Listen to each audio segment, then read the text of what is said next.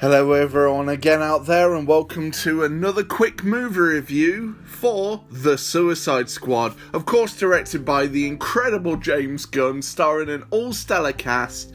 This is the Suicide Squad movie that I think people have been waiting such a long time for. I mean, the cast is just absolutely stellar with standout performances from Margot Robbie, John Cena, Idris Elba, and even Peter Capaldi. It really feels like a team movie.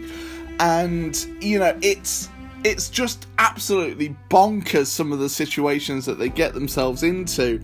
And of course, you know, it's a, has a real heart to the film as well.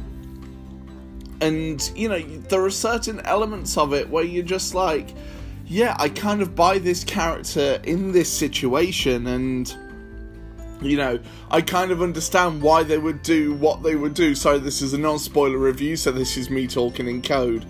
But no, I had a thoroughly enjoyable time with this movie, and I wouldn't say it's the best DC EU movie or like one of the greatest comic book movies of all time but man, is it a lot of fun, and you guys are really going to enjoy it. It's definitely a vast improvement on the first Suicide Squad movie, and you know, again, like I've said, the entire cast here is all given their moment to shine. And there are some moments where it kind of takes a left turn when you think it's going to go right.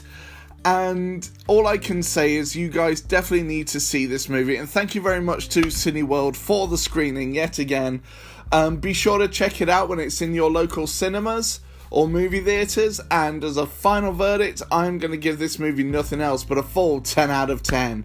Thank you very much, James Gunn, for finally bringing the Suicide Squad to life in the right way. And I will see you guys on the next episode. And take care and stay safe.